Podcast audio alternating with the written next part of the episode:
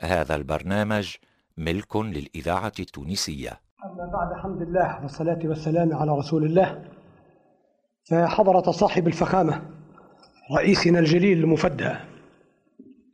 إن هؤلاء الماثلين أمامكم القريب عهدهم ببيت الله الحرام وبمقام نبيه عليه الصلاة والسلام قد جاءوا يمثلون الآن بين يدي فخامتكم ليقوموا بواجب الاعتراف بالجميل والشكر على المعروف الذي فرضه الله على عباده المؤمنين، حين يتقدمون بين يدي فخامتكم شاكرين أولا على الإكرام الذي أكرمتهم به فخامتكم إذ انتدبتهم لهذه المأموريات السامية التي قاموا بها من أفراد الهيئة الرسمية لوفد الحج التونسي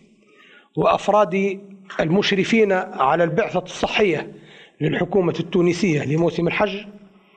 وأفراد الوفد الممثل للجمهورية التونسية في مؤتمر العالم الإسلامي. فهؤلاء جميعا قد شرفوا بانتخاب فخامتكم إياهم للقيام بهذه المأموريات السامية، ثم سعدوا بفضلكم وبعنايتكم بأن قربوا من هذه المزارات الشريفة وتوجهوا إلى الله تعالى في تلك الأماكن المنيفة أن يحقق آمالكم في عزة هذه الأمة وفي عزة العروبة والإسلام، وأن يديم الله تعالى عليكم نعمته، وأنه كما منحكم الهداية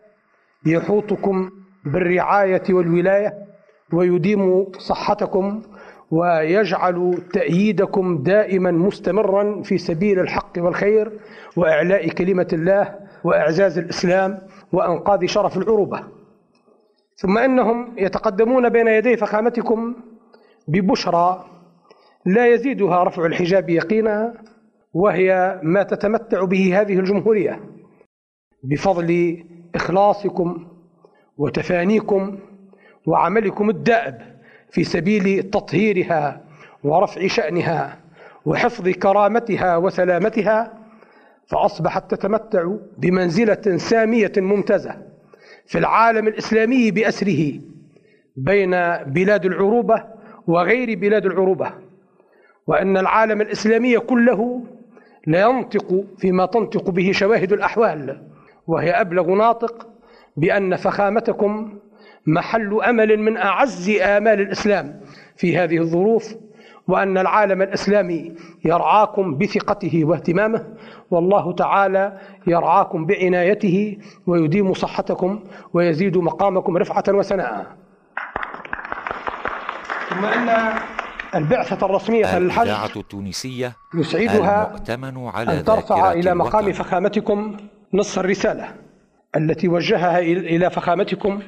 أخوكم حضرة صاحب الجلالة الملك فيصل، جوابا عن الرسالة الكريمة